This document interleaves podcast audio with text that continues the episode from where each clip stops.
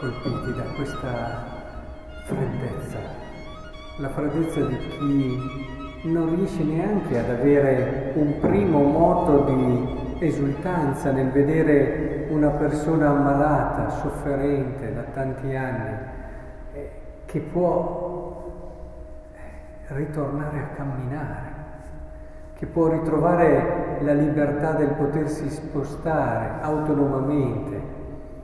Non, non, si nota da questo brano neppure il minimo moto di neanche un sorriso, ma subito la freddezza di chi dice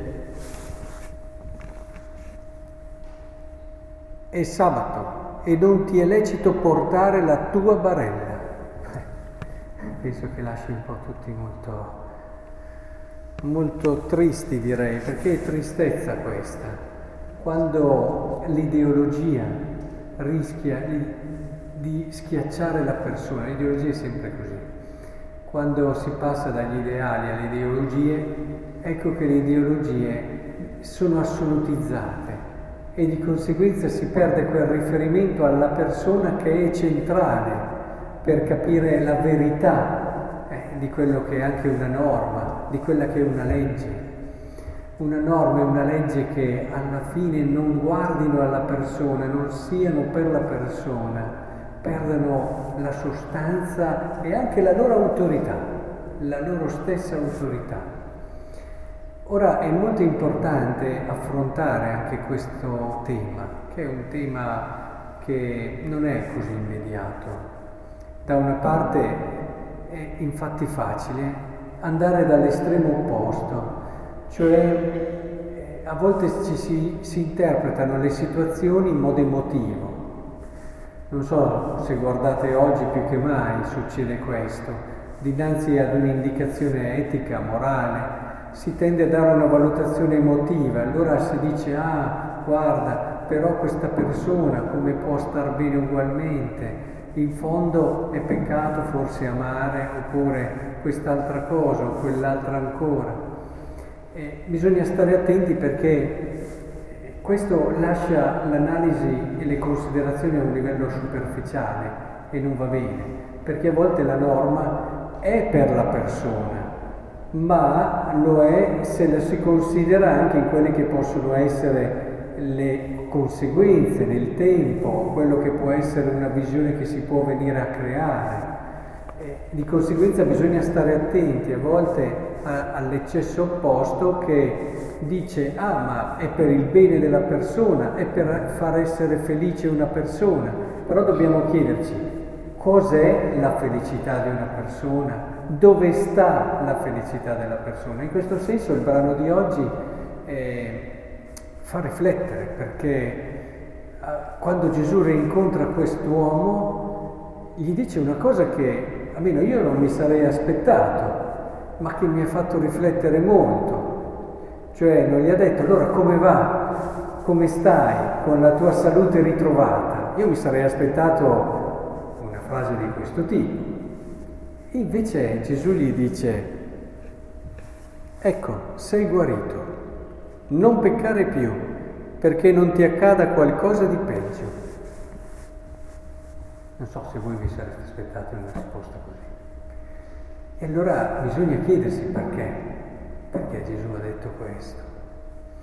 Proprio nella logica che stavo dicendo prima, attenzione, il bene della persona può sembrare immediatamente in questa situazione la sua salute, però Gesù ci dice abituatevi ad andare anche in profondità, abituatevi ad andare in profondità, magari c'è un bene ancora più grande, un bene ancora più grande, per capire il senso della norma, il senso profondo della norma, come fare allora? Che criterio usare? Perché se dobbiamo fuggire facili considerazioni a volte più immediate o emotive. Dall'altra parte dobbiamo evitare di essere troppo rigidi e addirittura volgere la legge contro la persona. Allora, dove sta la verità della legge? Dove sta la profondità che ci fa capire come usare il bene della legge? Certamente per comprenderlo occorre inquadrare la legge in tutta la storia della salvezza. La legge non è altro che il prolungamento dell'amore e della passione che Dio ha per l'uomo, del desiderio che Dio ha di vedere l'uomo felice. E tutta la rivelazione ci dice questo e ci dice anche che l'uomo troverà la sua felicità nel aprirsi a Dio, conoscere Lui, amarlo, nel servirlo, ci diceva il catechismo. È qui che l'uomo ritrova il suo centro, il suo cuore, il suo tutto. Le altre gioie sono gioie importanti in alcuni casi, passeggere in altri casi, a volte quasi futili in altri ancora, ma tutto deve essere orientato in questa centralità. In questo caso, vedete, Gesù cerca proprio di riportare a questo centro anche quest'uomo che chiaramente era entusiasta della salute recuperata, però gli dice stai attento che c'è una salute più importante, c'è una salute più grande, io sono qui per questo. Ecco, credo che sia importante che impariamo a rivedere la legge alla luce di questo. La verità della legge sta nella verità profonda dell'uomo che è chiamato all'incontro con Dio. Tutte le norme, tutte le regole che ci vengono date vogliono portarci a far sì che l'uomo possa trovare se stesso e lo ritrova in colui che è venuto a rivelare l'uomo se stesso che è Cristo. È importante che abbiamo questo criterio perché allora nelle varie situazioni è più facile anche capire dove davvero sta il vero bene della persona, dove sta la verità della persona. Ed è così anche più facile superare a volte quei, quegli inganni dove da un punto di vista immediato ci può sembrare che il bene della persona sia una certa cosa, magari anche il violare quella norma lì e, e poi dopo invece ci accorgiamo nel tempo che non è stato il suo vero bene, è stata un'illusione, è stata appunto una tentazione che ci ha distolto dalla verità.